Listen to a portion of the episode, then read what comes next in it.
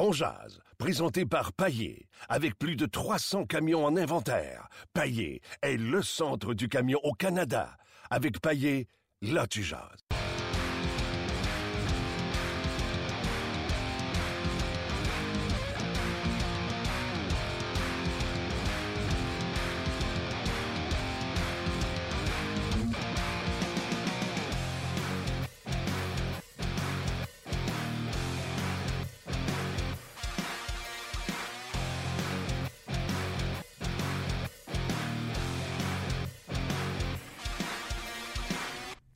Bonjour et bienvenue à On Jase, édition du vingt janvier euh, deux mille dix-sept. Mon nom est Martin Lemay, en compagnie de Luc Dansereau. On est en direct des studios de Radio Énergie. Pourquoi? Parce que le Canadien est sur la route pour affronter les Devils du New Jersey. Euh, match qui sera bien sûr retransmis sur les ondes de R D S dès... Combien de temps? Oui, R D S. R D S dès euh, dix-neuf heures trente. J'ai été déconcentré euh, pendant que nous, on fait un podcast sur le hockey. Ben, il y a Donald Trump qui va prendre la présidence des États-Unis à compter de maintenant. Euh, je ne sais pas, hein, si on faisait notre podcast devant le public, si on aurait autant de monde. Probable, probablement. Probablement. probablement. Mais on a déjà on a un spectateur de plus aujourd'hui. Je ne sais pas si tu vas en parler. Mais bien, bien ouais. sûr, bien sûr. Ben, l'histoire, j'en ai parlé d'ailleurs ce matin à la radio, à Radio Énergie à Montréal. Euh, Luc, Luc me dit... J'ai communiqué ou euh, j'ai, j'entretiens communication avec un, un, un homme de Londres qui s'appelle Roderick, qui suit le podcast, qui nous écrit de temps en temps. Sur la page Facebook de On Jase. Sur, sur la page Facebook de On Jase. Il dit, il va venir demain. OK. Il est venu euh, hier, on s'est parlé. Puis euh, on a tellement parlé longtemps que j'ai fini par le mener euh, à la Tour des Canadiens parce que c'est là qu'il euh, tient euh, résidence. Écoutez l'histoire là, à Bracalabrand. Notre ami Rodrigue est parti de Londres, aller à Chicago, non seulement avec sa valise pour vivre un trip de hockey, mais avec sa poche de hockey, parce que lui, il vient du Québec. Il, est, euh, il a passé vingt ans de sa vie au Québec, je ne me trompe pas, puis c'est ça que je racontais à la radio un matin. Il est reparti après ça euh, en France avec ses parents, et là, il travaille à Londres pour Disney, puis euh, lui, il trippe hockey. Puis là, il a traîné sa poche puis ses bâtons un peu partout pour jouer au hockey. Il est allé à Chicago, regardez, euh, je suis allé scruter son Facebook. T'as fait ça? T'es allé scouter son Facebook. Tu l'avais pas dit? Puis il euh, y a des photos. Euh, je pense que quand il est arrivé à Chicago, il est allé voir un match du Canadien dans un bar sportif. Puis euh, il est allé à Chicago, il est allé à Détroit en autobus, Toronto. Et là, Montréal, il est allé voir le match, bien sûr, des Penguins contre le Canadien. Il va aller voir celui de demain contre les Stars de Buffalo. Donc, euh, vraiment du, du plaisir à, à jaser. Je vais vous en reparler tantôt. Mais lui ici, c'est un grand globe-trotteur. Euh, c'est Marc Denis. Comment ça va, Marc? Globe-trotteur, j'aime ça. J'aille pas ça. Salut, Martin, comment vas-tu? Ça va très bien, toi-même? Ben, mais, hein. Disons que le New Jersey, quand c'est sur ta, ta, ta, ta, ta semaine de travail, tu fais pas « Wouhou, je m'en vais au New Jersey ». Non, c'est, c'est en plein ça. Newark euh, n'est pas une euh, métropole, mais t'es à l'ombre de Manhattan. C'est quand même pas si mal, mais écoute, euh, c'est pas, c'est pas une destination nécessairement exotique, mais un arrêt obligé pour le Canadien. Et je te dirais que c'est pas juste pas un arrêt exotique, c'est pas une équipe qui attise les passions. Pour moi, là, quand j'ai préparé le match, je me suis dit, New Jersey, les Devils, là, plus ça change, plus c'est pareil. Ah oui, tu trouves? Moi, je trouve qu'ils sont de plus, euh, sont un peu plus euh, dirigés vers l'attaque que par le passé. Ouh, as-tu vu les statistiques de leur top six dernièrement? C'est Pierre-Alexandre Parenteau qui est leur meilleur. Devant Mary, là, qui est pas si mal, mais écoute, Taylor Hall, Camille Henry, Zajac, c'est en panne sèche. Schneider, et, écoute, que j'aime beaucoup, a de la difficulté à arrêter euh, une rondelle de ce temps-ci. Ouais. Non, non, c'est pas c'est pas évident du côté des Devils. C'est pas aussi catastrophique peut-être que je vous laisse entendre pour l'instant là, au niveau des résultats francs, mais c'est pas euh, c'est pas une équipe là où tout baigne dans l'île. Les Devils, puis on l'a déjà parlé la dernière fois que les deux équipes se sont affrontées, les Devils ne peuvent aspirer à faire les séries éliminatoires si Corey Schneider ne revient pas le Corey Schneider des deux dernières années. Non, c'est ça. Écoute, Corey Schneider a été... Euh, un gardien de but quand même stable depuis son entrée dans la Ligue nationale de hockey. Pour moi, il est un excellent gardien de but numéro un, un gars très durable. Tu sais, c'est drôle, hein, parce que je, je veux pas... C'est, c'est rare, tu le sais, c'est rare que je trace un parallèle, puis je vous dis, hey, moi, j'ai joué... Les gens savent que j'ai joué en Ligue nationale, mais ça n'a pas été évident pour moi, quand j'étais gardien de but numéro un à tous les soirs pendant soixante-dix, soixante-dix-sept, soixante-six matchs de Columbus. Les gens, moi, j'avais l'impression que les gens se disaient, OK, si Marc Denis joue un bon match, ils ont une chance de gagner. Ça, on disait ça, les Devils, mais quand c'était le temps de gagner, quand je suis arrivé à, à Tempo, j'ai eu de la misère à faire la transition. Je ne sais pas si c'est ça pour Corey Schneider. J'ai comme la... Je suis pas sûr qu'il est prêt à faire la transition de gardien de but numéro un pour une équipe gagnante, mais c'est une valeur sûre quand tu as besoin d'un gars qui est là. Mais de ce temps-ci, là, disons-le, là, cette saison, c'est pas la meilleure. C'est pas la meilleure pour plusieurs gardiens, mais c'est pas la meilleure pour Corey Schneider. J'ai parlé avec David Perron un peu plus tôt. L'entrevue va être diffusée dans une dizaine de minutes, ben, dans le fond, immédiatement après notre entretien. Et euh, ouais. on, on discutait, puis on disait, as-tu remarqué les gardiens de but? Puis il y a des exceptions, c'est vrai, là, mais euh, tu sais, Bobrovski va bien, Dominic va bien, là, mais tu sais, Lundqvist, Price, euh, hier j'en parlais, là, j'ai sorti des statistiques sur trente et un matchs du Canadien, donc lui doit en avoir joué vingt-sept vingt-six. Il y a neuf cents de pourcentage d'arrêt dans les trente et un derniers matchs du Canadien avec deux virgule soixante-quatorze de moyenne. Donc Lundqvist, Price, euh, et tu peux continuer la liste, Schneider. Euh, il y a quelques gardiens de but cette année qui sont des gardiens de but légitimes numéro un. Où ce que ça, Jake Allen avec euh, les Blues de Saint-Louis, où ce que ça marche pas fort, ça marche ouvert, pas petit. Euh, c'est pas facile pour Riné, le petit Saros il pousse dans le dos, on n'a pas le choix de faire jouer Saros un peu plus souvent pour avoir. Tu trouves-tu qu'il y a comme une tendance, je sais pas si c'est le calendrier qui, qui fait euh, comme ça ou tu, tu, tu trouves qu'à chaque année c'est un peu comme ça aussi? On peut pas blâmer le calendrier pour tous les maux du monde, mais ça a une influence parce que les gardiens de but numéro un utilisés ont, ont joué euh, un tournoi émotif, intense. Euh, la Coupe du monde au début, les meilleurs, en tout cas, là, les Lundqvist, les Riné, les, euh, les Price dont on parle. Euh, du côté des Américains, c'est encore pire. Le Bishop n'a pas une grande saison non plus. Bishop. Euh, Quick est, euh, Quick est blessé. T'sais. Bref, en tout cas, mais euh, je ne sais pas si le calendrier est à blâmer, mais c'est sûr qu'on n'a pas autant de temps à travailler. Moi, je pense que la structure défensive aussi, il n'y est pas beaucoup. Puis c'est, c'est la première chose qui prend le bord quand tu te pratiques moins souvent. Ouais. Michel Therrien, là, il a fait attention à ce qu'il a dit pour euh, la relâche d'une semaine. Puis Mike Babcock a ajouté sa voix à ça. Mais Michel Therrien, c'est pas les séquences de deux matchs en vingt-quatre heures qui, qui le tannent autant que le fait qu'il soit pas capable d'avoir son équipe sur la patinoire pour un entraînement complet. C'est un entraînement intense. Tu sais, tu peux faire des X P D O, tu peux euh, passer à travers euh, soixante minutes sur une glace en faisant des systèmes. Mais faut que tu le fasses de façon intense, tout près de, de l'intensité d'un match, là, tout près de la, euh, de la vitesse d'exécution d'un match. Puis ça, c'est difficile à faire quand tu passes quatre-vingt-dix pour cent de ton temps. Puis là, gars, moi, je, on le vit là, avec les Canadiens depuis un mois. Là, on n'est pas à la maison pantoute. Quand on vient à la maison, on a l'impression de se faire me brasser de lavage à un match pour notre partie.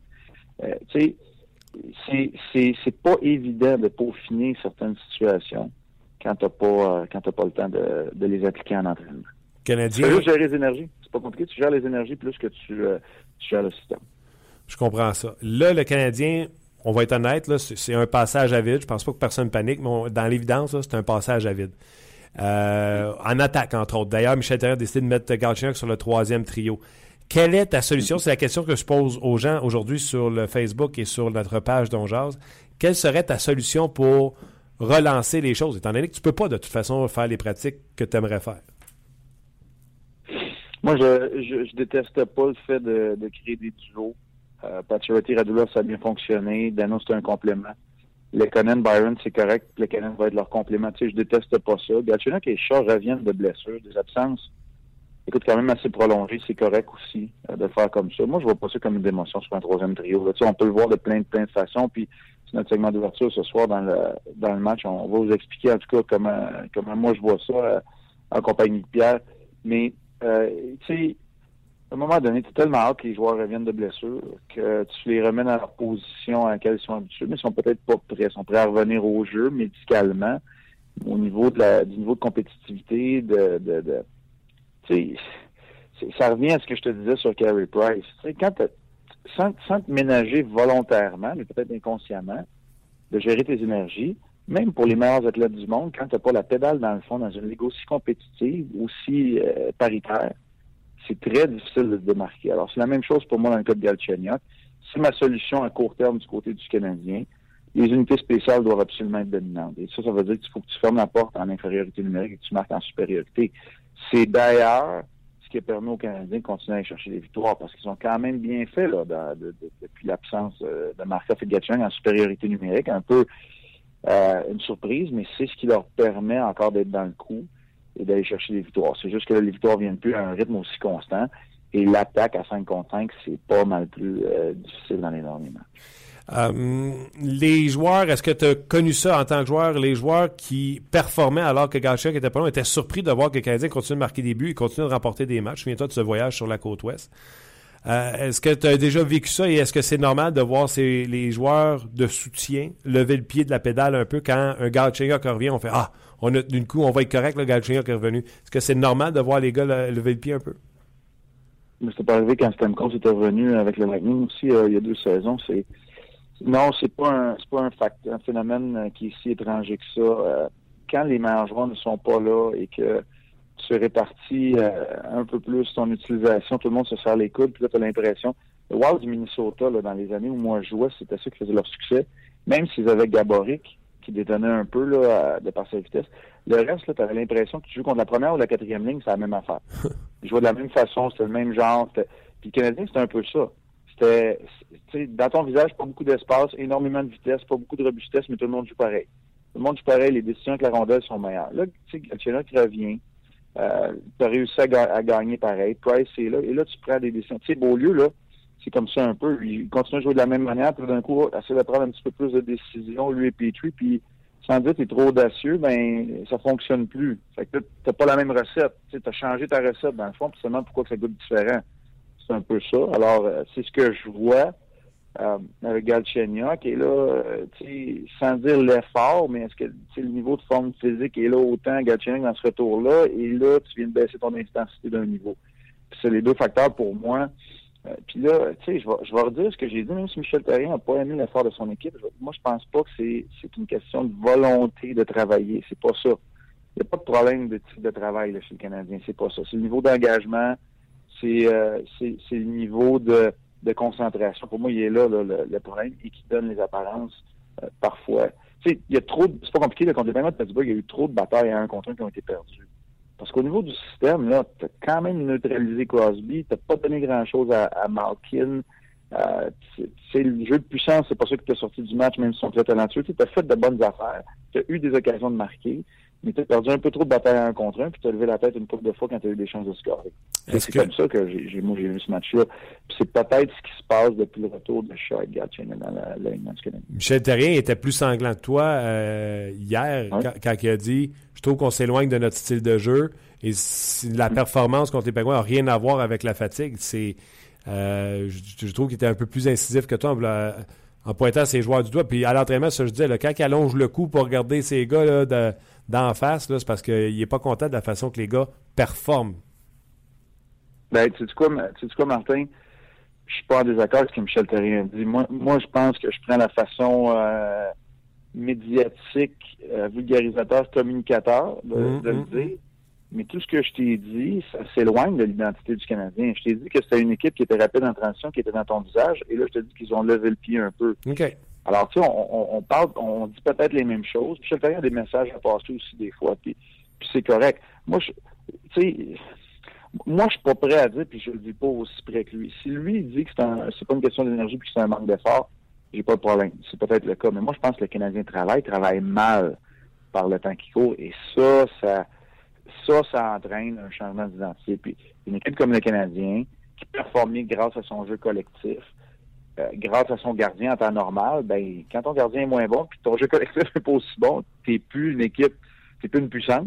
Tu sais, c'est, je veux dire, c'est, c'est l'effet domino, il est aussi drastique que ça. T'as pas Crosby Malkin, t'as pas Taves King, t'as pas euh, Ovechkin qui t'a sorti du pétrin parce que là, euh, t'as pas joué nécessairement ton match. Hein. T'as pas, t'as pas ça, encore ça du côté du Canadien. Oui, t'as Pacheretti, oui, t'as Galchenyuk, mais t'as pas... T'as pas la puissance de frappe d'un Stamkos qui en marque quatre pour te, te sortir de, de l'impasse. Quand je disais les statistiques depuis le match à Chicago, incluant le match à Chicago, souviens-toi ce dimanche où le Canadien a perdu, je me souviens bien, trois deux, puis c'était Montoya qui est dans le filet. Depuis cette date-là, soit le treize novembre, je te dis que Carey Price a un pourcentage d'arrêt de neuf cents et une moyenne de deux virgule soixante-quatorze. Est-ce que A, ça t'inquiète un peu, ou B, comme a dit Stephen Wake, comme a dit Carey Price... Euh, quand on accorde des buts, c'est pas juste la faute du gardien de but. Euh, un peu des deux. Ça m'inquiète pas, mais j'aime pas ces statistiques-là. Hey, c'est trente et un euh, matchs. Tabarnouche, c'est pas cinq matchs. Là. C'est long, là. Oui, non, je sais, mais je, je, je vais te redire. Tu sais, je, tu, tu sais, là, on travaille ensemble à, à Énergie, puis je fais Énergie à Sherbrooke, à Québec, une fois par semaine, je le fais au Saguenay aussi, puis j'essaie de l'expliquer, puis... C'est pas, je veux faire attention parce que Carey Price est payé pour être motivé et jouer à tous les soirs, mais un athlète, aussi bon soit-il, aussi près du sommet de son art soit-il, si, s'il a l'impression, s'il tente de se ménager pour les bonnes ou les mauvaises raisons, et moi je pense que dans quelques cas, c'est pour les bonnes raisons, si moindrement tu as un souci de gestion de tes énergies, que, que tu prends ça entre tes mains, oublie ça. Si t'as pas la pédale dans le plancher, ouais. Dans le sport professionnel, Ligue nationale de hockey, N F L, peu importe, en deux mille dix-sept, tu peux pas réussir. Tu peux pas, c'est impossible. Et moi, je pense que c'est là la, la contradiction ultime dans le plan, le fameux plan du Canadien. Moi, je pense que c'est là, c'est tout. Je comprends le reste, très bien. Le reste, je vois pas ça. Euh, le reste, honnêtement, je vois pas ça euh, si pire. Puis, euh, on fera passer le message à nos, à nos patrons R D S, là, que Nicolas Etienne Côté, le patron de nouvelles, qui est en train d'essayer de m'appeler là, au moment où. Euh, On est en pleine intervention en direct à onze heures. Oui, c'est le fun de voir qu'ils ne nous écoutent pas. Euh, ouais. C'est taquin. Deux petites questions avant que je te laisse aller. Absolument, je suis absolument avec toi là-dessus. Puis, puis quand je regarde, là, là, là, je vais être plus technique. Okay? Puis tu le sais, tu l'as dit, tu dis dans onze heures, on veut qu'on soit. Okay? Quand je suis plus technique, là, puis je prends mon œil d'entraîneur des gardiens, puis que qui a goalé la nationale pendant douze ans, puis je regarde techniquement, le quatrième but, c'est un but très faible, que qui n'avait pas se donné au paiement de Pittsburgh. Quand je regarde le reste, là, les déplacements sont peut-être pas aussi dynamiques et justes, là, précis, mais pour ce qui est du reste, là, moi, il y a deux choses que je regarde. En plus, je suis un gardien de but quand ça va mal, puis ces deux phénomènes, si vous regardez les, les buts donnés par Henrik Lundqvist, là, vous allez vous en rendre compte. Quand les orteils pointent vers le plafond, ça veut dire que le gardien de but est en déséquilibre, c'est pas bon. Carey Price, je vois pas ses orteils pointer vers le plafond. Puis, quand l'équipe est capable d'attaquer l'espace derrière le gardien, ça veut dire qu'il il est plus à, à la bonne hauteur dans son jeu. Moi, je vois pas ça du côté de Carey Price. Je vois des, ra- des rondelles qui passent à travers, je vois un gardien de but qui est trop audacieux ou nonchalant selon la situation. Ça, c'est pas des grosses, grosses affaires à travailler. C'est vraiment une question de la gestion, du niveau de motivation, puis de, de, de reprendre, de rentrer dans ta bulle. C'est, moi, c'est ce que je vois. Peut-être que je me trompe. C'est pas impossible que je me trompe. Non, non, mais... Pour, euh, le côté du bouclier, mais... Mais moi, je te le dis, les deux facteurs que je regarde le plus souvent, je sais qu'il y a beaucoup d'entraîneurs et de gardiens, tu le sais, je parle à, à bon nombre d'entre eux, là, à travers la Ligue nationale, puis des pisteurs, puis des, des spécialistes, des consultants d'un gardien, là. C'est deux facteurs qu'on regarde énormément, qu'on regarde souvent. Aujourd'hui, en deux mille dix-sept, là, quand le gardien a les, les, les, les orteils qui pointent vers le, le plafond, là, ça veut dire qu'il y a hors d'équilibre. Il n'est pas capable de faire un deuxième arrêt, c'est fixé le premier. Puis quand tu es capable d'attaquer l'espace derrière un gardien de but, ben là, il est dans le trou parce qu'il ne joue pas à la bonne profondeur. Ça, ces deux phénomènes, ils ne se passent pas chez Carey Price. Il arrive, cependant, chez Jake Allen, il se passe contre Henrik Lundqvist, et là, il y a des sources d'inquiétude, parce que ça, c'est un, un processus qui peut prendre deux, trois semaines, un mois à, à reprendre. Oui, et euh, puis je vais terminer là-dessus. Sa compétitivité, c'était pas facile à dire, de, pour traquer la rondelle, pour suivre la rondelle, c'était sa, sa, sa, sa force, et je, il compétitionnait un peu moins pour trouver cette rondelle, puis je trouve que ça rejoint ta théorie en disant, si tu joues pas le pied dans la panne, tu peux pas performer comme un gardien qui a le, comme le gardien qui a le pied dans la panne. Je pense entre autres au premier but, là, le trafic était très lourd devant lui. Il s'est contenté de dire, regarde, j'ai la position, ça me frappe, tant mieux. Normalement, il aurait compétitionné un peu plus pour trouver la rondelle. Puis c'est ce que Stephen Wade dit.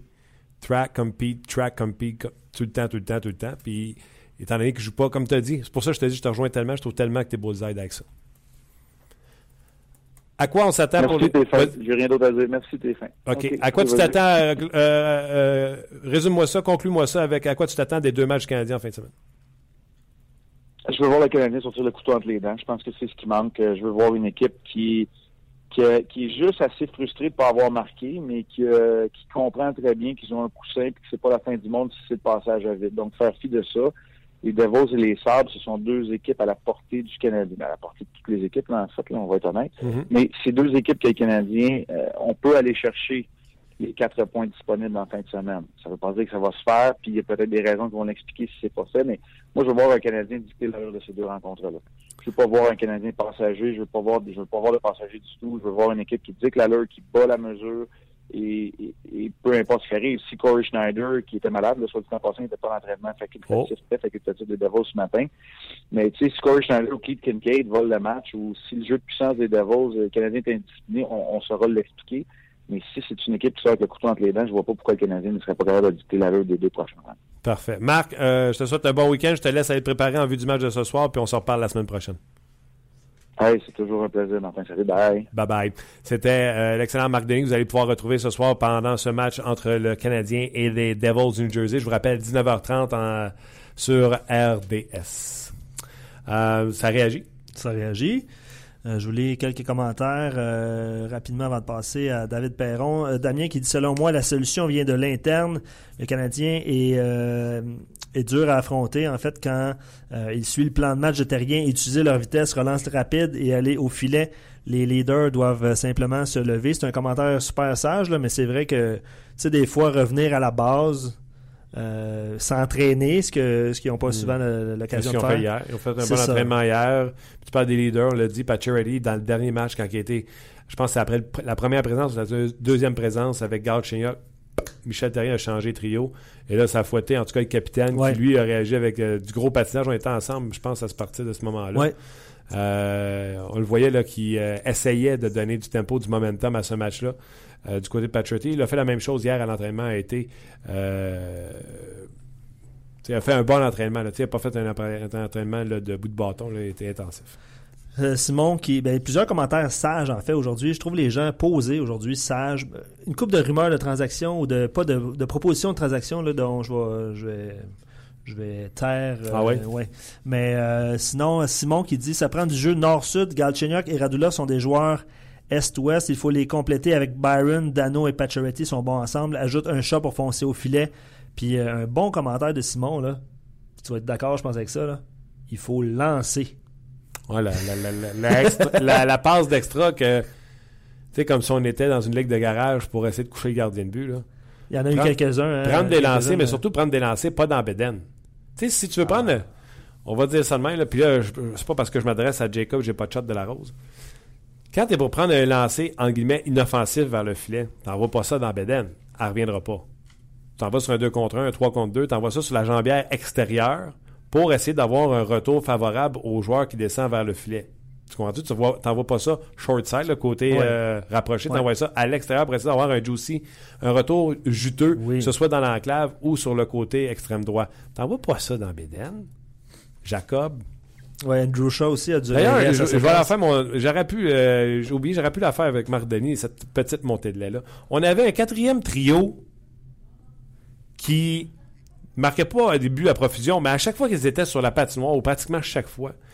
T'avais Daniel Carr, McCarron, qui sont plus du tout dans l'alignement les deux, et t'avais Brian Flynn, je me souviens bien, qui jouait à droite euh, de ces deux gars-là, où euh, t'as eu les Farnham, les euh, euh, Chris Terry. Ces gars-là, à chaque fois, avaient une présence intense dans le territoire adverse, en train de faire circuler la rondelle le long de la rampe, faire du cycling, comme on appelle, et euh, dérangeait et fatiguait. Michel Therrien n'était pas gêné de les envoyer sur la glace, parce qu'il savait ce qu'il allait avoir.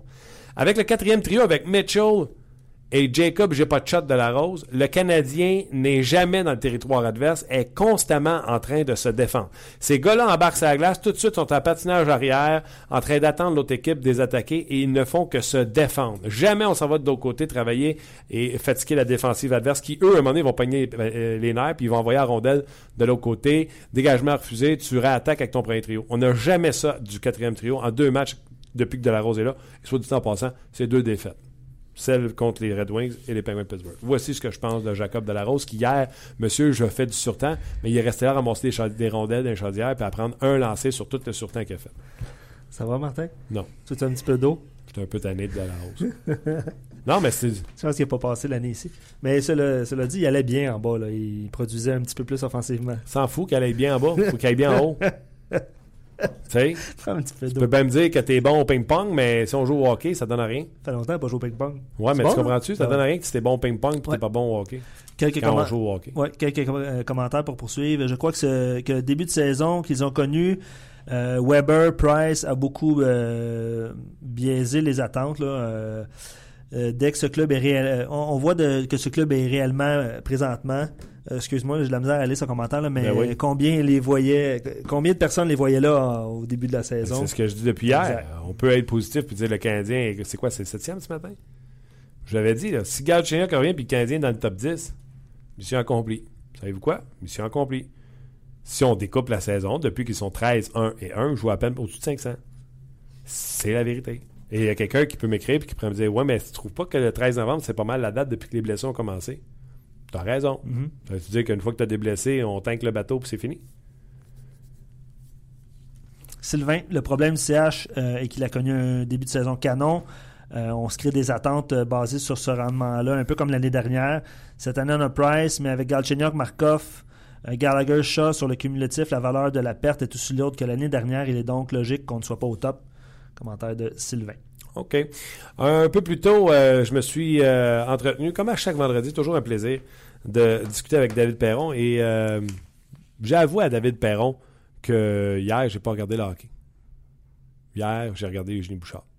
Alors, je vous fais entendre cet entretien. Le segment On Jase vous est présenté par Paillé, le centre du camion au Canada. Eh bien, euh, on retrouve David Perron immédiatement. Salut, David. Salut, ça va bien? Ça va très bien, toi-même? Pas pire, pas pire.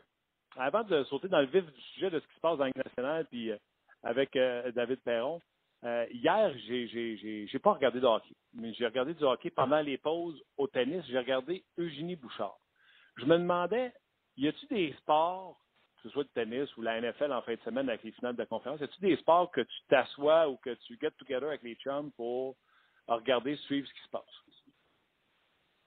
Euh, ben c'est sûr que le tennis, euh, j'ai tout le temps trouvé ça intéressant. Là, euh, durant l'hiver, on n'a pas euh, énormément de temps. Là. Les gars, ils aiment bien euh, regarder le football. Puis, euh, je sais pas pour... Euh, peu importe la, les raisons, là, j'ai jamais réussi à embarquer dans le football. L'année passée, j'ai fait un... Un, un pool euh, fantasy football avec euh, Pascal Dupuis. On a même gagné na, notre saison. Puis euh, j'ai quand même pas euh, réussi à trouver l'intérêt d'embarquer là-dedans. Euh, je dirais que l'été, j'aime bien ça, suivre les, les tournois majeurs de golf. Ça, euh, surtout dans, l- dans les années là, que, que Tiger était très dominant. Là, je pense qu'on peut dire la même chose pour beaucoup de gens. Euh, mais justement, pour Eugénie, je pense que au travers que c'est une Québécoise, tout ça... Euh, Je l'ai rencontré euh, deux, trois fois là, dans, dans la dernière année. Puis je, je, je suis impressionné de la façon que euh, elle veut travailler comme pour redevenir à, au meilleur d'elle-même. Puis euh, c'est sûr que ça part là d'elle. Écoute, je suis un des rares défenseurs d'Eugénie Bouchard. Euh, c'est pareil pour les joueurs de hockey. Là, on dirait que les gens n'ont pas l'air de comprendre que ces athlètes-là, qui ont vingt, vingt et un ans, des fois, ça, ça se peut que ça manque de maturité. Puis à quelque part, c'est normal. J'aimerais ça, moi, qu'on filme les gens. Monsieur, madame, tout le monde, chez eux, des fois, voir s'ils étaient matures à vingt, vingt et un, vingt-deux ans, puis qu'ils prenaient toujours les mêmes décisions. Et là, j'ai l'impression que Eugénie, cette année, elle semble moins perdre les pédales sur, sur le cours, puis revenir un peu à Eugénie de là deux ans. Toi, quand t'es l'athlète toi-même, puis tu sais, Dieu sait que t'as fait face à de la critique, là, euh, tu penses-tu pareil? T'es-tu aussi, euh, tu pardonnes-tu au, au, autant parce que t'es un athlète professionnel, puis tu sais par où elle pourrait avoir passé? Ben, je pense que c'est sûr que de, de son côté, quand ça, ça a vraiment bien été le, le deux ans, euh, à partir de ce moment-là, évidemment qu'elle espérait que ça soit de même à tous les tournois. Euh, tout le monde l'aimait, tout ça. Puis quand ça s'est mis un peu à revirer de bord, là, euh, il y a certaines personnes au Québec et à travers le, le monde de tennis qui ont un peu embarqué sur son dos. Puis je pense que c'est un peu difficile à vivre avec. Tu veux que tout le monde t'aime, puis euh, surtout à bas âge. Euh, justement, comme je t'ai dit, là, je l'ai rencontré... Euh, euh, à l'aéroport, justement, à Tempo, qu'on avait fait no- notre entrevue. Euh, elle, elle avait un vol de Tempo à Montréal pour euh, avant Noël. J'ai parlé okay. avec pendant trente à quarante-cinq minutes, euh, euh, justement, de son entraînement, qu'est-ce qu'elle faisait, tout ça. Puis, euh, tu sais, j'étais impressionné, là, regarde, euh, c'est pas euh, c'est pas comme que le monde dise euh, à propos d'elle, là, elle est plus sur les médias sociaux que l'entraînement. Ouais, on ça, ça fait pas de sens. Cette fille-là s'entraîne quatre à cinq heures par jour, si c'est pas plus. Puis elle refait ça le lendemain matin, puis elle prend soin d'elle-même, puis après ça, ben oui, elle, c'est, c'est une personne comme tout le monde, elle a droit à son, son fun, puis euh, elle, elle, elle, elle se divertit en allant écrire des choses sur les médias sociaux, peu importe. Donc, c'est ses affaires, puis je trouve que les gens sont un peu difficiles sur elle de ce côté-là. Le monde dirait qu'elle pousse des haltères à dix heures trente le soir au lieu de le marquer que dans une, une soirée avec des amis ou des affaires de même. Ben, c'est, c'est un peu comme les, les joueurs de hockey, honnêtement. Exemple, euh, nous autres, avec notre équipe, ça... Ça va pas si bien que ça dans ce temps-ci. Puis si je me mets à aller écrire des choses sur les médias sociaux, sur euh, d'autres sujets qui l'ont hockey, c'est comme les, le monde, là, tu serais pas euh, supposé d'aller lancer des rondelles. Puis euh, c'est juste qu'à un moment donné, il y a une limite de qu'est-ce que tu peux faire par rapport à, au repos, à la nutrition, tout ça. Euh, c'est sûr pour ma- maximiser notre temps d'entraînement, mais une fois que ça c'est arrivé, euh, je veux dire, on est des humains, on, on fait des erreurs comme tout le monde, on fait des, des bons coups comme tout le monde, on, on a des intérêts autres que le hockey, puis euh, je veux dire, euh, c'est ça que c'est ça la planète, je veux dire, tout le monde a, a d'autres choses que le, leur travail principal?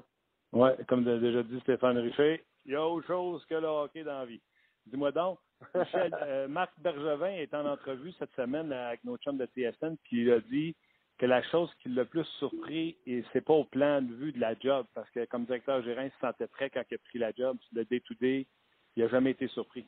S'il le surprend, malgré qu'il le savait, mais que ça le surprend encore, il dit c'est la réaction impulsive des fans et des médias. Ça revient un peu à ce qu'on parlait avec Eugénie Bouchard, puis tu disais des fois, tu sais, le monde n'a pas l'air à comprendre que tu limites à ce que tu peux faire. As-tu déjà, toi, des, ça te surprend-tu des fois de voir des rumeurs ou des histoires partir, que ce soit sur toi ou sur des coéquipiers ou dans le monde du hockey? Parce que toi, tu peux être sur Twitter, si quelqu'un écrit quelque chose sur euh, peu importe qui dans la Ligue nationale de hockey, tu le connais ou tu le connais par un coéquipier, tu fais, ben voyons donc, si seulement il savait les vérités, le monde n'écrirait pas des niaiseries de même. Ben oui, c'est épouvantable, là, regarde. Euh, euh, c'est de même, on dirait, à toutes les semaines, il y a de quoi de même qui se passe. Euh, évidemment, il y a tellement de médias de nos jours que tout le monde veut avoir le, la meilleure information. Ou maintenant, je sais même plus si des fois c'est en rapport avec l'information. J'ai vu une vidéo de Denzel Washington qui avait parlé de ça euh, dernièrement. Puis il disait, maintenant, c'est plus réellement l'information d'un certain côté. C'est d'avoir le... Le, le, le clickbait, là, comme on dit en anglais, ben oui. Tu écris un bon titre, puis euh, après ça, ben, le monde va cliquer dessus. Ils ne savent même pas si c'est vrai, mais regarde, ils, ils font comme si c'est vrai, puis ils parlent à tout le monde, euh, leurs amis, peu importe leur entourage de ça. Puis en réalité, l'histoire initiale, c'était, c'était même pas vrai, il n'y avait rien de fondé, c'était juste pour euh, justement que ce média-là ait beaucoup de, de, de views sur, sur son article ou sur son vidéo, peu importe. Puis euh, regarde, c'est un peu ridicule de ce côté-là, mais c'est un monde que justement, il faut être conscient et il faut dealer avec de la bonne façon. As-tu déjà été, euh, pas victime, le mot victime est un peu fort, là, mais as-tu déjà entendu ou lu des choses sur toi qui étaient tellement euh, stupides que tu avais envie de réagir, mais dans le fond, tu sais que tu peux pas le faire parce que ça va être encore pire, puis dans le fond, c'est peut-être pire pour tes parents ou tes amis qui lisent ça euh, que pour toi-même? Ben c'est sûr. C'est sûr que c'est arrivé, puis euh, je pense pas que... C'est... C'est sûr qu'on dirait, en vieillissant, à un moment donné, le, le monde, ils il viennent qu'à te connaître, puis euh, des rumeurs de même, ils arrivent un petit peu moins, mais regarde, euh, pas mal certain que ça va continuer d'arriver quelques fois euh, jusqu'à la fin de ma carrière, puis comme je te dis, là, c'est, c'est juste de même, euh, puis faut pas que je le voie autrement que ça, parce que sinon, ça m'est frustrant, puis je suis d'accord avec Marc, là, des fois, euh, c'est, c'est, c'est pas compréhensible, mais... Euh, Comme je te dis, c'est, en ce moment, le, le monde des médias, c'est le même. Euh, il y a beaucoup, beaucoup de, de gens de qualité, mais il y a aussi du monde qui veulent tellement se faire un nom ou peu importe c'est quoi. Euh, regarde, euh, des fois, c'est la raison que tout le monde dit ah, les, les joueurs de hockey, ils disent des clichés, nanana, mais c'est à cause qu'on sait que si on dit la mauvaise phrase, on va être euh, partout sur les médias le lendemain. Puis en plus de, d'être partout sur les médias ou de dire la mauvaise phrase, cette phrase-là risque d'être déformée par... Euh, certains de ces, ces médias-là sont, selon les joueurs ou selon d'autres, de moins bonne qualité. Puis, euh, c'est pour ça qu'après ça, ben, le, le, le match suivant ou peu importe la semaine suivante, ben, t'entends moins, moins les gars.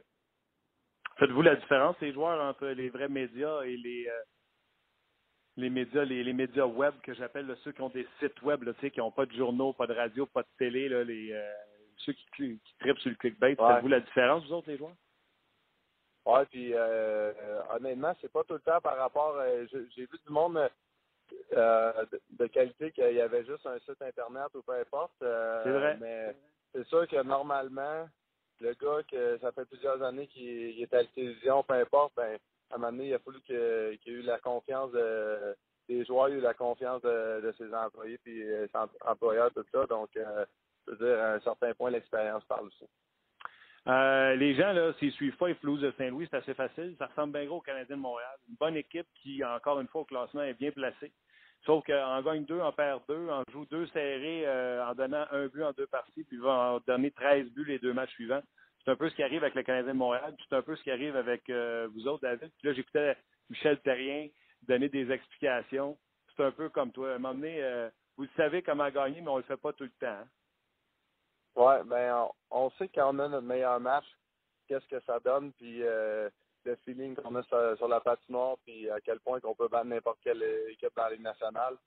Euh, puis qu'est-ce qui est très frustrant dans, dans, dans ce temps-ci pour nous autres, c'est justement ça, c'est que on a cette, cette mentalité-là. On arrive le soir pour appliquer ça, puis euh, en ce moment, ça fonctionne pas. Euh, puis, euh, je te dirais que même les le Canadiens, en tant que tel, ils ont, ils ont trouvé le moyen dans certaines de ces parties-là de marquer plus de buts sur l'équipe. Puis euh, notre équipe n'est pas vraiment basée sur euh, espérer de, de marquer cinq six buts pour battre l'autre équipe. On est plus une équipe là, que à trois quatre buts, c'est pas mal euh, notre range qu'on veut atteindre à tous les soirs. Puis euh, en ce moment, ben un, on se rend pas à ça, puis il faut jouer mieux défensivement. C'est drôle parce que tu sais, je pense que tu n'es pas dupe. Tu sais, Carey Price, Jake Allen, c'est pas la même chose, sauf que c'est la même chose au niveau des statistiques présentement. Dans les trente et un derniers matchs, Carey Price a neuf cents de pourcentage d'arrêt, presque trois de moyenne, deux virgule soixante-quinze.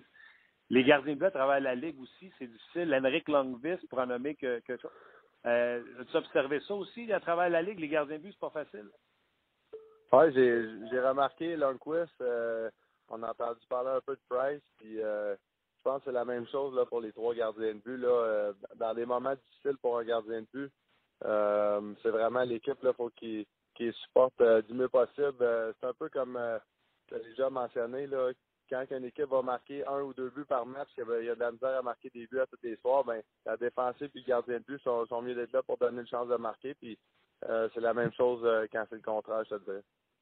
Dis-moi donc, euh, Michel Therrien a réglé ça, le, l'histoire de la fatigue hier en disant des fois, il faut vous le dire, là, avec le calendrier qu'on a cette année, c'est inhumain, puis des fois, mes gars sont sur la glace, puis ils n'ont rien dans la tank. Mais il dit, la dernière game, c'était pas ça. On n'a pas joué, on n'a pas joué avec intensité, on ne s'est pas battu pour toutes les batailles. Est-ce que vous vivez la même chose, vous autres aussi? Il y a des matchs que, tu sais, tu as beau avoir les meilleures intentions, la tank est vide, mais il y a des matchs, c'est vraiment par votre faute que vous perdez? Ben, je te dirais que c'est exactement ça hier, puis... Euh... Je dirais que là, deux matchs. Euh, avant ça, on arrivait de la Californie. Le jour d'avant, on est arrivé à cinq heures l'après-midi. On était encore sur le temps de la Californie dans notre tête. Euh, tout le monde, on s'est réveillé. On en parlait le, le matin du match contre Ottawa. Euh, on s'est réveillé. Puis, euh, mettons, tu te réveilles à huit heures, tu as l'impression que tu vas dormir deux trois heures encore.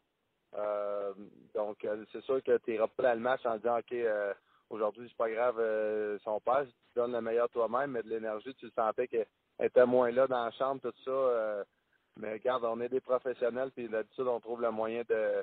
Les bonnes équipes trouvent le moyen de gagner ces matchs-là, même si ça ne sera pas euh, tout le temps euh, de la bonne façon, peu importe. Ils trouvent le moyen de sortir avec un point, deux points. Ça n'arrivera pas tous les soirs, mais comme je te dis, euh, tu peux gagner la Coupe cette année, il faut que tu trouves le moyen de, de ramasser des points tous les soirs le, le plus souvent possible. Tu m'as déjà expliqué la fatigue chez les joueurs de hockey. Euh, je vais te donner une situation, puis...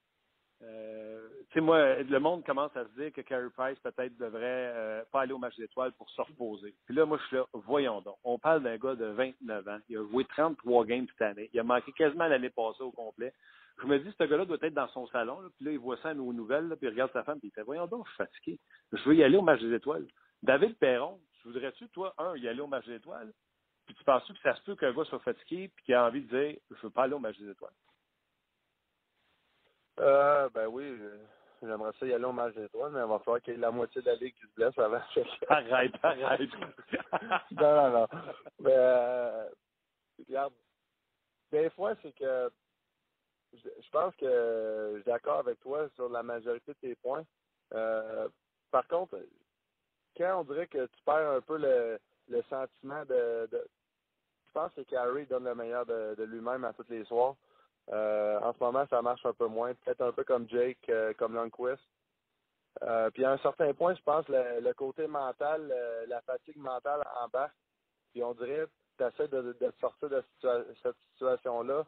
Euh, soit d'essayer de donner plus de congés, peu importe. Puis des fois, euh, oui, les congés sont très importants, mais aussi de, de retourner euh, au travail, de vraiment retourner à la base euh, sur plusieurs choses. Puis je dirais que dans les deux dernières saisons, je l'ai vécu moi aussi personnellement. Je, Je jouais des bons matchs euh, de, de toutes les façons. Les points ne rentraient pas euh, comme, euh, comme les autres saisons. Euh, ça me était frustrant. Puis des fois, j'étais plus côté mentalement que j'étais fatigué que physiquement. Euh, mm-hmm. Mais sur le, sur le moment même, souvent, on ne s'en rend pas compte. On pense qu'on est fatigué, on est fatigué, on prend du temps.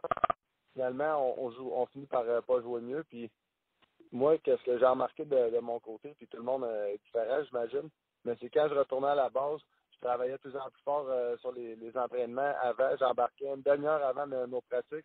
j'allais faire des lancers avec notre entraîneur, euh, notre assistant entraîneur.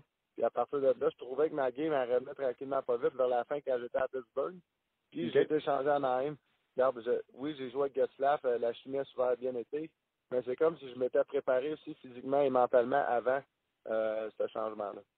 OK. Donc, ça pourrait être quelque chose aussi, dans ce que tu dis, là, ça pourrait être le repos, mais ça pourrait être aussi, le gars s'en va là-bas, décroche, il s'amuse, il y a du fun noir, il revient, puis ça pourrait être un reset. Ben, j'espère pour lui. C'est sûr que là, à partir de Montréal, là, si, si le Canadien est à Montréal juste avant le match des étoiles, prendre un vol de six heures, aller à Los Angeles, puis un autre pour revenir, euh, regarde, c'est sûr que ça ne sera, sera pas la, l'affaire qui va lui donner le, le plus de repos possible, mais c'est, c'est de même que la cédule est faite. Puis euh, cette année, le, les joueurs, on a choisi d'avoir euh, une semaine aussi euh, de bye week, un peu comme la, la N F L ont euh, durant la saison, pour, euh, pour justement se reposer. Mais euh, regarde, on a entendu euh, Babcock sur le sujet, certains joueurs, puis Euh, sur certaines, des fois, je suis un peu sur le même avis qu'eux autres. Là. J'aimerais mieux avoir deux, trois back-to-back de moins dans la saison que d'avoir euh, cinq jours off de suite. Mais euh, évidemment, la majorité des joueurs pensent pas de même. Puis euh, on, on va réévaluer, réévaluer ça cet été. C'est intéressant. Est-ce que les gars ne l'avaient pas vécu? Là, ils l'ont demandé, ils l'ont eu. Là, ils le vivent. Peut-être que euh, certains joueurs vont changer d'idée. Est-ce que vous en parlez, vous autres, en, en, entre vous autres, les joueurs? Ben, je pense que nous, on ne l'a pas vécu encore, c'est à fin février. Donc, à partir de là, je pense qu'on va vraiment avoir le juste. Là, on va être capable de voir où est-ce qu'on est rendu euh, physiquement, mentalement, tout ça. Euh, encore une fois, là, ça a beaucoup rapport avec le succès de l'équipe. Quand j'étais à Edmonton, puis on ne gagnait pas beaucoup de matchs, tu arrives à l'Arena, c'est, tu, tu donnes le meilleur toi-même, mais c'est pas le même feeling. Puis, quand tu gagnes tout le temps, on a eu douze victoires de suite avec Anaheim l'année passée. Je pense que on dirait que tout va bien, le succès individuel va bien, tous les joueurs euh, se sentent bien, on arrive à l'Arena, il n'y a pas de meeting euh, ou presque parce que là, l'entraîneur est satisfait de, de nos performances. Puis quand il y a des meetings, ben ça dure cinq minutes au lieu de durer une demi-heure, donc ça fait une grosse différence. Puis, euh, je veux dire, on est payé la, la grosse argent pour euh, aller au travers de n'importe quelle situation, même si ça serait dix défaites de suite, puis donner le meilleur de nous-mêmes, mais on est quand même humain, c'est pas tout le temps euh, euh, parfait. Mais c'était nous autres, individuellement, en premier, de s'en sortir de ça, de, d'amener nos meilleures performances. Puis si tout le monde fait ça, je pense que l'équipe, après ça, va jouer mieux. David, toujours bon. Je sais que personnellement, ça continue d'aller bien au niveau des statistiques. Je souhaite que ça se place également au niveau de, de l'équipe. Puis on se reparle vendredi prochain. Euh, merci, Martin. Ça me fait plaisir. Ben voilà, David Perron, à qui c'est toujours agréable de discuter le vendredi. Donc, présentement, là, tu sais, je sais qu'il y a un article qui est sorti dans le journal aujourd'hui sur la fameuse euh, semaine de congé. Là. Les joueurs commencent à en parler entre eux, entre eux euh, à savoir, euh, on aime-tu avoir cinq jours off ou euh, un petit peu moins de back-to-back, puis euh, un petit peu plus aéré comme euh, euh, cédule, comme horaire. C'est ça? Horaire. Horaire. C'est ça qu'on dit. C'est dur du Canadien, l'horaire du Canadien. Oui, le calendrier du Canadien. Le calendrier du Canadien. C'est beau, hein? Bravo. C'est dur, c'est en, c'est en anglais, puis c'est transformé. Puis... Ouais. Moi, je me souviens, quand on était jeune, on jouait au hockey, on avait une cédule. Oui. Mais non. Mais tu sais, les Français, eux autres sont champions là-dedans. Prendre des mots, puis les traduire, puis euh, s'les approprier. Pourquoi tu dis ça? Ah, les Français. Robert qui réagit au, euh, à l'entrevue réalisée avec David Perron, il dit « Intéressant le commentaire sur le... » Je m'allais dire bye week. Bravo. Aucune conscience de. Non, sur le, le, la semaine de congé dans la Ligue nationale. Qu'est-ce que tu en penses, toi, Martin, honnêtement?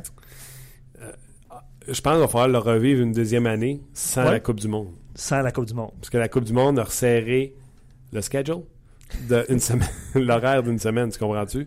Fait que là, on est squeezé. Squeezé, ça, je peux dire? Squeezé. Ça va pas bien. On est squeezé. On est squeezé sur deux semaines, tu comprends-tu? Qu'il a fallu condenser la saison. Tu me suis-tu? Ok, tu lis d'autres choses. Je lis, ben fait oui. Que donc, euh, la, la saison prochaine, est-ce que le calendrier sera plus aéré et plus vivable avec seulement une semaine qui aura été retirée du calendrier, soit celle du bye week, barre oblique, semaine de congé? Hey, ça va pas bien. C'est vendredi pour tout le monde. Non, non. Ben, ben non, mais là... Je fais pas exprès, je me trompe. Je le sais bien. Je te lis d'autres commentaires sur le Canadien. Le Canadien est encore en bonne position. il, serait, il serait temps que les avants... Excuse-moi, le, le, les commentaires descendent tout le temps à chaque fois qu'il y en a des nouveaux. Euh, se remettre à patiner à fond, autant en forecheck qu'en backcheck. Non, tu vois, à content. J'ai fait exprès pour le lire. Euh, l'unité défensive est poreuse. Euh, je me demande maintenant ce qui serait préférable en cas de transaction, un avant de talent ou un défenseur d'expérience fiable. Marc Bergevin en entrevue la semaine dernière, ou c'est cette semaine? Cette semaine. Euh, parler que, euh, je dis pas qu'il a mis l'emphase, mais la première chose qu'il a dit, c'est « Tout le monde cherche un joueur de centre. » Il dit « Il y a peut-être euh, trois équipes dans la Ligue qui n'en cherchent pas. » Puis il dit « J'aimerais bien mettre la main sur, si c'était possible, sur un défenseur mobile qui bouge rapidement à la rondelle. » C'est ce qu'il a dit. Mais tu l'as dit. Je tout, l'ai le dit. Monde, tout le monde cherche... Euh... le joueur de centre. Tu sais, on a eu Jarmo à Kekalainen hier, puis c'était sur la, la, la réponse à ta question. Tu sais, tu as changé ton duo, ton premier duo de défenseurs en un an, en moins d'un an. Seth Jones et euh, Werenski. Je veux dire, c'est de la magie, honnêtement, là, dans la Ligue nationale aujourd'hui. Il n'y a, ah ouais. a pas un directeur général qui est... Ça me fait penser dans mon pool d'hockey. Il euh, y a un gars qui voulait échanger euh, Schultz, le défenseur avec les Penguins de Pittsburgh, qui connaît une saison euh, extraordinaire, et Nick Foligno qui rebondit après une saison vraiment de boîte. Alors, c'est sûr que je lui offre quelque chose, mais je lui offre pas quelque chose de très sexy. C'est Nick Foligno. T'sais, il a fait trente-sept points l'an passé, il est rendu à trente-six. On va pas commencer à danser à la gigue. Puis c'est Schultz qui avait dix-huit points l'an passé, puis là, tout d'un coup, il est rendu à trente. Je vais payer, mais je ne paierai pas les gros chars, ouais, tu comprends-tu? Ouais. Il y a un gars qui a Markov puis Riley qui se blesse. Il a donné Markov et Riley qui font plus de points d'ici la fin de la saison. Ouais. Il a ramassé Schultz okay. puis euh, okay. Beccalo. Fait que tu sais, oui, tu peux vouloir un joueur de centre, ouais. mais tu sais pas, tu sais, tout le joueur de centre vaut X selon toi. Mais il y en a un qui est capable de donner X plus Y parce que lui, de toute façon, il y a des joueurs blessés, il, est, il, y, a une, il y a une réalité différente. Donc, oui, tu peux peut-être être dans le marché pour offrir quelque chose, mais il y a peut-être quelqu'un quelque part, étant donné qu'il y a beaucoup de monde qui veulent des joueurs de centre, qui peut donner encore plus. Euh, on va aller rejoindre Stéphane Leroux tout de suite. Euh, salut mon Stéphane. Salut Martin. Comment vas-tu? Ça va bien, tes vacances sont finies finalement. Mes vacances sont finies. Ben écoute, euh, je pense que je travaille plus fort quand je suis en vacances que quand je suis en, en, à la job ici. Ah. Parce que je m'ennuie puis je vous écoute sur le podcast, donc on va tout de suite crever l'abcès, péter le okay. bouton. Euh, Tyson Jost n'a pas connu le tournoi. Fait que moi, je t'avais dit, si jamais Tyson Jost connaît un sapristi de bon tournoi, il a besoin d'être bon, Sergachev. Alors, vas-y, j'ai entendu euh, pendant mes vacances que tu avais envie de me le remettre sur le nez. Non, mais c'est pas ça. Parce que quand il a marqué le premier but du tournoi pour le Canada, j'ai vu passer quelque chose sur Twitter, puis tu faisais allusion à ça, puis euh, tu m'avais mis en copie pour être sûr que je le vois. Alors, je l'ai vu. Euh, mais Tyson Jost, tout comme Sergachev, nous ont prouvé une chose encore une fois dans ce tournoi-là, c'est que c'est sans les dix-neuf ans qui dominent dans ce tournoi-là, ce ne sont pas les joueurs de dix-huit ans. Puis Tyson Jost, après avoir marqué le premier but du Canada dans le tournoi, ben il en a plus marqué un autre après. Il y en a eu trente-cinq des buts du Canada, lui a marqué le premier, puis ça a été terminé après. Euh, puis Sergachev, moi j'ai trouvé qu'après un lent départ dans le tournoi, il s'améliorait au fur et à mesure des matchs. Et quand on est arrivé à, à la demi-finale, on regardait le temps de jeu des, des joueurs. C'est la première fois cette année qu'on avait cette statistique-là au championnat du monde junior, le temps de jeu des joueurs. Puis pour la Russie, il était rendu le deuxième défenseur le plus utilisé, malgré ses dix-huit ans, malgré le fait que le bon vieux Braguin, les joueurs de dix-huit ans, il n'en prend pas beaucoup dans son équipe. Alors ça prouve que Sergachev a progressé pendant le tournoi. C'est toujours difficile de comparer un défenseur contre un attaquant, puis je suis pas en train de dire que j'aime pas Jost, mais je voulais juste qu'on revienne un peu là-dessus, là, vu que tu m'en avais tu m'en avais un peu parlé là, en début, début de tournoi. Il faut être capable de parler, Stéphane, et de se taquiner. Alors, je redirai ce que j'ai déjà dit. J'espère qu'il sera bon, Sergachev, parce que si Jost devient un joueur de centre numéro un dominant dans la Ligue nationale de hockey, je bouderai indépendamment de quel défenseur devient Sergachev. OK, t'as le droit. Okay. Correct. Euh, tu es où euh, présentement, mon cher Stéphane? Je suis à Gatineau. Hier, il y avait un petit cinq à sept ici à Gatineau. Puis ce soir, il y a un match entre les Olympiques et les Islanders de Charlottetown. Alors, deux raisons m'amener ici. D'abord, les Islanders de Charlottetown, que j'ai pas vu ça fait un bout de temps, puis qui ont changé dix joueurs dans leur équipe pendant la période des fêtes. Je pensais que tu allais dire le cinq à sept. Pardon? Je pensais que tu allais dire deux bonnes raisons pour venir. Je pensais que tu allais dire ouais, le, ben cinq ça, le cinq à sept. Le cinq à sept hier et ce soir, c'est qu'on on commémore cette année euh, le vingtième anniversaire de la Coupe Memorial des Olympiques de Hull, à l'époque, et non de Gatineau, en dix-neuf cent quatre-vingt-dix-sept. T'sais, l'an passé, on a beaucoup parlé du vingtième anniversaire des, des Prédateurs de Granby, avec raison, parce que, bon, ça faisait vingt-cinq ans qu'une équipe du Québec n'avait pas gagné à ce moment-là. Mais les gens, peut-être, ont oublié que l'année suivante, la Coupe est demeurée au Québec, et ce sont les Olympiques de Hull, dirigés par un entraîneur recru qui s'appelait Claude Julien à l'époque, qui avait trente-sept ans.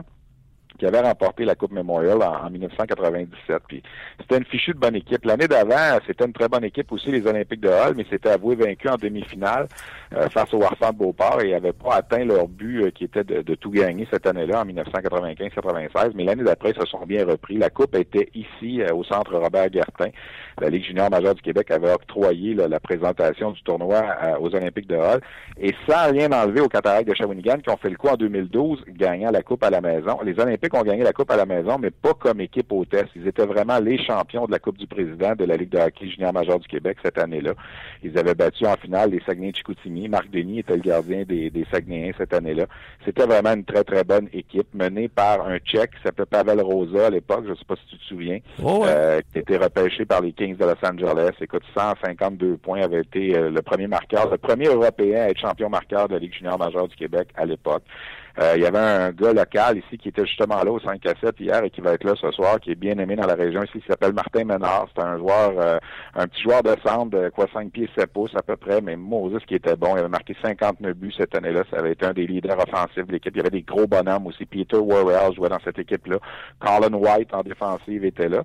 Le gardien de but qui devait être le gardien numéro un de cette équipe-là qu'on avait été chercher à Noël, c'était Martin Byron qui s'alignait avec les Harfans de Beauport, qui avait conduit les Harfans l'année d'avant à la finale de De, de la Coupe du Président, qui avait justement éliminé les Olympiques en demi-finale. On avait été chercher, on avait payé le gros prix à Noël dans des transactions pour faire son acquisition en se disant ça nous prend un gardien d'expérience. Puis finalement, c'est la recrue de dix-neuf ans sortie de nulle part qui s'appelait Christian Bronsard, qui avait été étincelant pendant les séries éliminatoires et qui avait joué le match de sa vie le dix-huit mai quatre-vingt-dix-sept pour conduire les Olympiques à une victoire de cinq à un face aux Hurricanes de Lethbridge. Alors ce soir, on va, on va commémorer tout ça, on va porter les chandails de dix-neuf cent quatre-vingt-dix-sept. Il va y avoir une dizaine des anciens joueurs de, de cette équipe-là qui vont être là, qui vont être présentés à la foule. On attend une bonne foule ce soir pour ce match-là, alors je pense que c'est important de, de le souligner. Tu parlais de Bronsard, euh, je sais qu'il a joué pour les Citadelles de Québec. Le Canadien ne l'avait pas invité à un camp ou quelque chose comme ça? Euh, possible. Écoute, il a joué même dans la K H L à un certain moment. Il a traîné son baluchon à une coupe d'endroits là, dans la, la, les East Coast League de ce monde et tout ça, mais ça ça a pas fonctionné. Écoute, c'est un gardien de petit gabarit. Là, c'est un gardien de quoi cinq pieds huit pouces, cinq pieds neuf pouces. À l'époque, euh, au hockey junior, ça passait toujours, mais dans la Ligue nationale et dans les circuits professionnels, on commençait déjà à regarder des gardiens de seulement six pieds et plus. Et euh, Bronsard...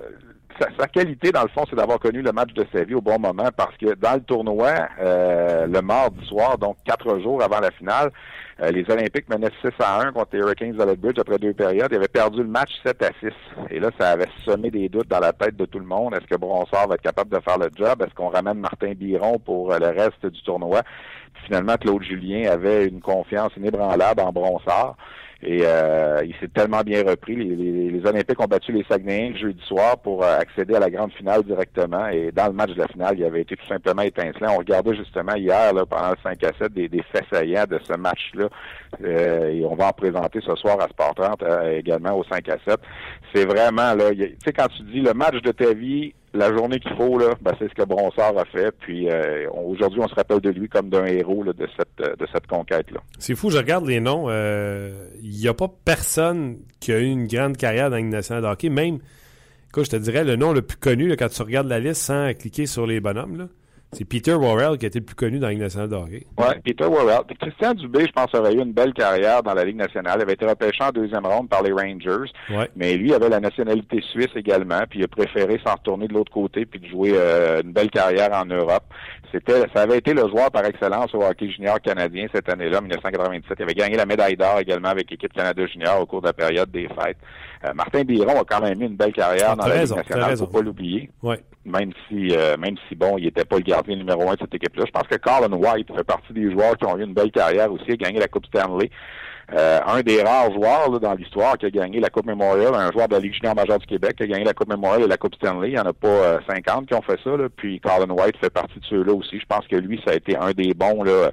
Mais tu sais, il y avait des choix de première ronde dans cette équipe-là qui se sont pas développés. Tu sais, des Mathieu Descoteaux, des Mario Larocque. Mario Larocque, ça avait été un choix de première ronde euh, du Lightning de Tampa Bay. Ça n'a pas fonctionné. Mathieu Descoteaux, ça avait été un choix de première ronde d'Edmonton aussi. Ça n'a pas fonctionné. Euh, Mais il reste que c'était une fichue de bonne équipe, là. Donald McLean, c'est un excellent joueur. Il joue sur les deux premiers trios également de, de cette formation-là. Jonathan Delisle, le regretté Jonathan Delisle, qui malheureusement a perdu la vie là, il y a une dizaine d'années dans un accident de la route. Euh, c'était un excellent joueur aussi euh, dans, dans cette formation-là. Alors, moi, je me souviens de cette conquête-là. En tout cas, c'est des bons souvenirs. Puis, euh, ça me ramène, euh, j'étais vingt ans plus jeune et ma fille est presque venue au monde pendant le tournoi de la Coupe Memorial de quatre-vingt-dix-sept. Elle est venue au monde le vingt et un mai, le trois jours après la conquête. Et j'avais passé ce tournoi-là au bout du téléphone à me demander si euh, fallait que je remonte à Montréal pour assister à l'accouchement, mais finalement, elle avait bien fait ça, puis elle avait attendu là, que le tournoi soit terminé pour pas que papa manque de match de hockey. Et qu'elle est fine à... Puis là, à cette heure, hein, elle connaît la business comme il faut, à part de ça, à cette heure. Exactement. OK. Euh, ben garde, Claude Julien était l'entraîneur de cette équipe-là. Euh, soyons honnêtes. Encore une fois, euh, le nom de Claude Julien circule euh, parce que ça va moins bien pour les Blues de Boston. Ben, à chaque fois que les Bruins échappent quelques matchs, euh, on, on en parle tout le temps. Ça va finir par arriver. On, on s'en sort pas quand on est entraîneur, mais tu sais, Claude Julien, dans, pour revenir à cette équipe-là, en, il avait été l'adjoint des Olympiques de Robert Mongrain les deux années précédentes. Il avait été à la Coupe Memorial en quatre-vingt-quinze. L'équipe avait perdu, comme je te disais, en demi-finale en quatre-vingt-seize. Et là, on ne sait pas trop pourquoi Robert Mongrain, qui était l'entraîneur-chef, avait décidé de quitter les Olympiques, même si cette équipe-là était assurée de s'en aller à la Coupe Memorial pour aller diriger les Faucons de Sherbrooke avec euh, son ami Normand Dubé, le père de Christian, qui était le directeur général à Sherbrooke là-bas. Robert Mongrain et Normand Dubé avaient joué ensemble en Europe, c'était connu, alors avait décidé de tourner le dos aux Olympiques. Et là, on pensait que les Olympiques se cherchaient probablement un entraîneur d'expérience, mais on avait décidé de faire confiance à celui qui était l'adjoint. Donc, c'est une recrue, Claude Julien, comme entraîneur-chef cette année-là. Et euh, il n'y en a pas beaucoup, il y en a six ou sept des entraîneurs recrues qui ont réussi à gagner la Coupe Memorial. Patrick Roy est un de ceux-là aussi. Puis euh, c'était le début, dans le fond, d'une carrière de coach qu'on, qu'on voyait peut-être pas nécessairement à ce moment-là. Tu sais, une recrue arrive en arrière du banc des Olympiques. Bon, OK, ça va bien, gagne la Coupe Memorial, tout ça. Mais il est demeuré dans le junior encore deux, trois ans par après, avant de, de faire le saut finalement au niveau professionnel, d'aller dans la Ligue américaine, puis de s'amener, bon, on connaît tous les endroits qu'il a fait, là, Montréal, New Jersey, ça. Mais tu sais, Claude Julien, aujourd'hui, là, encore à ce jour, c'est le seul entraîneur de l'histoire de la L H J M Q à avoir gagné la Coupe Memorial et la Coupe Stanley comme entraîneur. Alors, c'est, c'est une brillante carrière. Ça fait plus de vingt ans, là, l'histoire que je te raconte, c'est en quatre-vingt-dix-sept, mais moi, je persiste à dire qu'il, qu'il a fait beaucoup, il a fait des miracles avec les Bruins euh, plusieurs fois. Plusieurs fois, il avait la, la, la tête sur la bûche, comme c'est le cas un peu encore. Puis, tu sais, tu regardes les statistiques, là, au moment où on se parle, les Bruins, euh, oui, ils ont perdu un match, ils n'auraient peut-être pas dû perdre l'autre soir, là, mais font encore partie des équipes là, qui, en tout cas, s'ils n'étaient pas dans les séries éliminatoires, seraient tout prêts. Alors, je pense que des fois, euh, tu sais, ça n'a jamais, on dirait, été l'homme de, de Cam Neely puis tout ça à Boston, mais c'est dur de, de le tasser parce que fondamentalement, plus souvent qu'autrement, il a, il a fait le travail avec les Bruins. Tout a eu des histoires bizarres avec Claude Julien. Je trouve qu'avec les Canadiens aussi, on l'a congédié injustement. Avec les Devils, souviens-toi, c'était en fin d'année. Ouais. Euh, ouais. On puis là...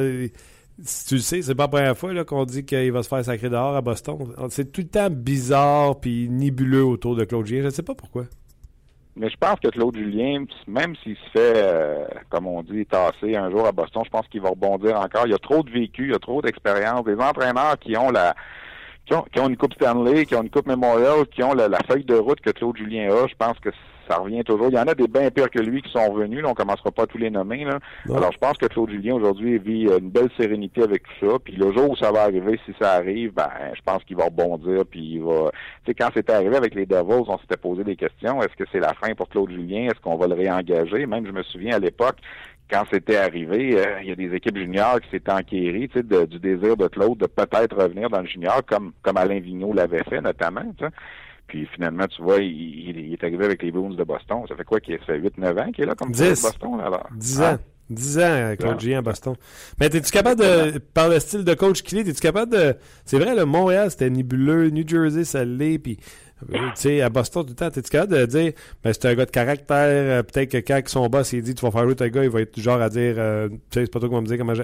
C'est-tu, y a-tu quelque chose dans Claude Julien qui fait que c'est tout le temps été, euh, Euh, compliqué? Euh... Ben, moi, moi je je sais pas, je peux pas nécessairement répondre à cette question-là, mais moi, je sais une chose. Si j'étais entraîneur de la Ligue dans la Ligue nationale, puis j'ai souvent même entendu mon collègue Normand Flynn parler un peu dans ce sens-là aussi, t'es aussi bien de croire en ta façon.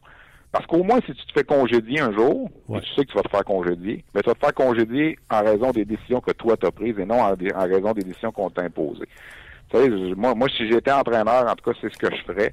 Puis je pense que la plupart des entraîneurs pensent comme ça parce que, à un certain moment, si tu commences à faire la marionnette du directeur général ou du, euh, de, du, du propriétaire de l'équipe ou peu importe, euh, ben tu vas te faire congédier pareil de toute façon, puis tu vas te ramasser assis chez toi à recevoir ton chèque de paye, puis à te dire, ouais, j'aurais peut-être pas dû les écouter, j'aurais peut-être, j'aurais peut-être dû, tu sais, garder ma façon à moi.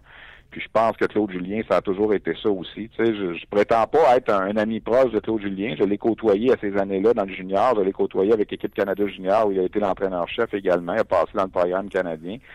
C'est sûr que quand il est parti après ça pour le New Jersey, Boston, j'ai un peu perdu de vue, mais ça a toujours été pour moi un homme qui était franc, qui te donnait l'heure juste, qui te racontait la vraie affaire, en tout cas dans ce que moi j'ai eu à le côtoyer. Okay. Est-ce que par la suite, les choses ont changé au fil des années? Je, je pourrais pas te le dire, mais j'ai de la misère à voir Claude Julien là, faire la, la marionnette de, d'un directeur général ou d'un, d'un propriétaire. Si c'est tu bien, veux mon avis, c'est là, bien ce que je pense. Là, ça fait quand même longtemps que, que je ne l'ai pas côtoyé de près. Là. OK. Et dernière question, on ne gardera pas la liste des gars qu'on va se faire pêcher cette année au complet. Le meilleur joueur de cette liste-là, c'est qui? Et il est comparable à qui? Dans le sens qu'on sait que c'est une année de repêchage assez faible. Il va-tu être un Sidney Crosby? Il va-tu être un Shifley? Il va-tu être un Charlie Corey? Tu sais, pour me donner une idée à quel point le repêchage n'est pas fort. Bien, c'est sûr que c'est pas une bonne année. On semble dire tous, l'an passé, c'était une bonne année. L'an prochain, ça va en être une bonne. Alors, cette année, ça a l'air d'être la, la sandwich entre les deux, un peu comme ça l'était il y a, il y a quelques années aussi, là, mais il va y avoir des bons joueurs dans cette cuvée-là quand même. Nolan Patrick, qu'on a classé au premier rang des White Kings de Brandon, moi je l'ai vu jouer à la Coupe Memorial l'an passé. C'est un gars qui a manqué le repêchage par quatre jours. Il est né le dix-neuf septembre quatre-vingt-dix-huit. Oh, okay. Alors, euh, il n'était pas admissible l'an passé. Sinon, il aurait été dans, dans la première ronde de l'an dernier, c'est, c'est certain. Mais pour lui, c'est peut-être une bonne chose parce que comme la cuvée est plus faible cette année, je pense que ses chances d'être numéro un sont bonnes. Mais moi, j'aime donc Nico Hischier qui ne cesse de monter. C'est Patrick, là, il a raté trente-cinq matchs. Il a joué euh, six matchs en début de saison, puis finalement, il est tombé sur la liste des blessés. Il vient de revenir vendredi dernier. Euh, ça n'a pas trop paru, là. Il a ramassé quelque chose comme quatre à cinq points en deux matchs. Alors, c'est c'est tout un joueur, là, Nolan Patrick. C'est un gros bonhomme, le power forward, le type, là, de gros gars de l'Ouest qui a fait cent deux points à dix-sept ans l'an passé. C'est sûr que s'il est en santé, j'ai l'impression qu'à la fin, ça va être lui le numéro un. Mais il fière ce que j'aime de lui, puis j'en ai encore parlé avec André Tourigny, son entraîneur à Halifax, il n'y a pas longtemps, puis je l'ai vu jouer quand même quoi, six sept fois cette année, là, Nico Hischier. On dirait qu'il fait tout bien. Tu sais, il n'y a pas de lacune dans son jeu. Là. Son jeu défensif est bon, sans la rondelle est bon, il a une bonne vision de jeu, il a un bon lancer. Écoute, il est rendu à trente-deux buts, euh, même s'il a manqué quoi six sept matchs en raison de sa participation au championnat du monde avec la Suisse. Il va probablement devenir, Martin, le premier Européen à marquer cinquante buts à l'âge de dix-sept ans dans l'histoire de la Ligue junior majeure du Québec. Il n'y a jamais un Européen de dix-sept ans qui a fait ça. Nicolas Ehlers en a marqué quarante-neuf. Moi, je pense que c'est un bon guide, le Nicolas Ehlers. Tu sais, comparé un peu à, à Hischier, Ehlers euh, était tout près de jouer dans la Ligue nationale à dix-huit ans. Finalement, il était là à dix-neuf ans. Ce qu'on reprochait à Ehlers, on disait qu'il était peut-être frêle sur la patinoire. Hischier, il n'a même pas l'air frêle. Tu sais, il a l'air plus euh, plus solide encore. Il vient pas d'un pays nécessairement d'une puissance au hockey, mais la Suisse, lentement mais sûrement, là, fait des pas de géant dans, dans, sur la scène du hockey.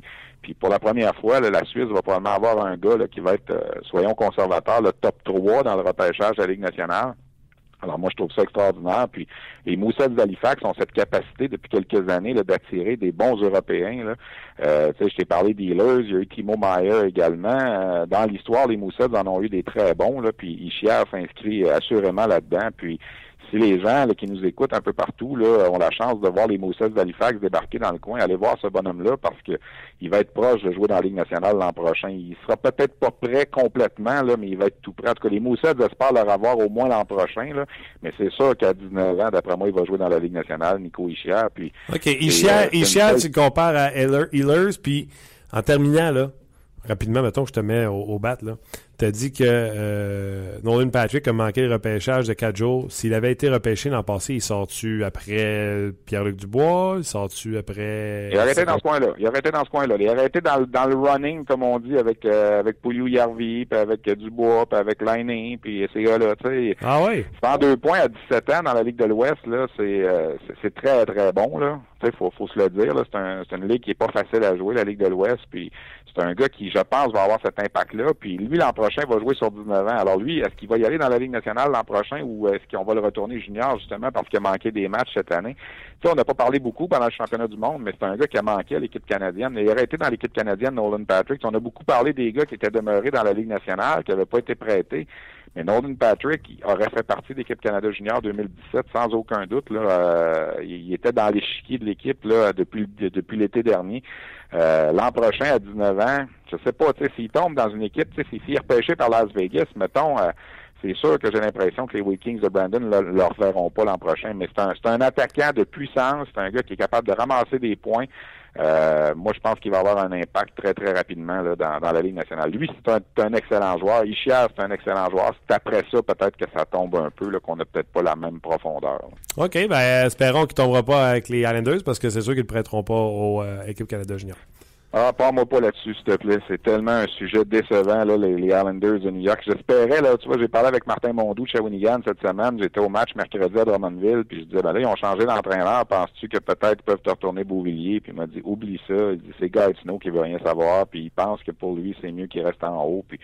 Il dit, t'aurais beau mettre n'importe quel entraîneur, j'ai l'impression que c'est terminé Beauvilliers à Shawinigan. Ils en ont fait leur deuil, en tout cas, là, mais ah oui. Je regarde ça. Là, il aurait été tellement bon avec l'équipe Canada Junior. Il y aurait eu une lettre sur son chandail. Puis même s'il n'a pas voulu retourner à Shawinigan après, il serait revenu avec les Islanders meilleur de cette expérience-là, d'avoir été un gars important là, au sein de l'équipe Canada Junior. Puis je trouve ça tellement plate la façon qu'ils ont, qu'ils ont ouais. dirigé ça. Tu sais, un peu comme les Oilers avec Puiu Järvi. Là. Ils ne prêtent pas à l'équipe finlandaise, puis le six janvier, ils l'envoient dans la Ligue américaine. Tu peux-tu comprendre ça? Sérieux, là? Non, non, mais regarde, on salue ces innocents de ce monde. Euh, écoute. Il y a un directeur général que je nommerai pas dans la Ligue junior majeure du Québec qui m'a déjà dit, en parlant de ces équipes-là, il drive ça comme un dépanneur. Et ce sera sur ces belles paroles qu'on va se quitter. Certains directeurs gérants drive leur équipe. Parce comme qu'on un est dépanneur. On est dans l'anglicisme un peu aujourd'hui dans on genre. Oh ouais, c'est ça. Je, Dra- je me permets le drive là comme. Oh ouais, drive ça comme dirige un dépanneur. Dirige leur équipe, dirige leur équipe comme une épicerie. Non, comme... je, je pense que ça, ça, ça a plus de punch avec ils drive ça comme un dépanneur. Stéphane, amuse-toi ce week-end puis euh, on s'en reparle bientôt. Ok, salut. Bye bye. Ils drive ça comme un dépanneur. Quelle excellente façon de terminer un vendredi. Gatineau drive les Islanders comme un dépanneur.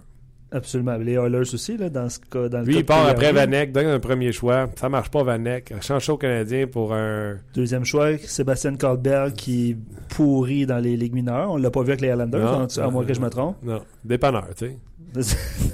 Quel ça, ex- ça fait dépanneur. C'est très bon. Bravo, Gatineau. Quelques réactions avant de... de on va regarder trois goalers.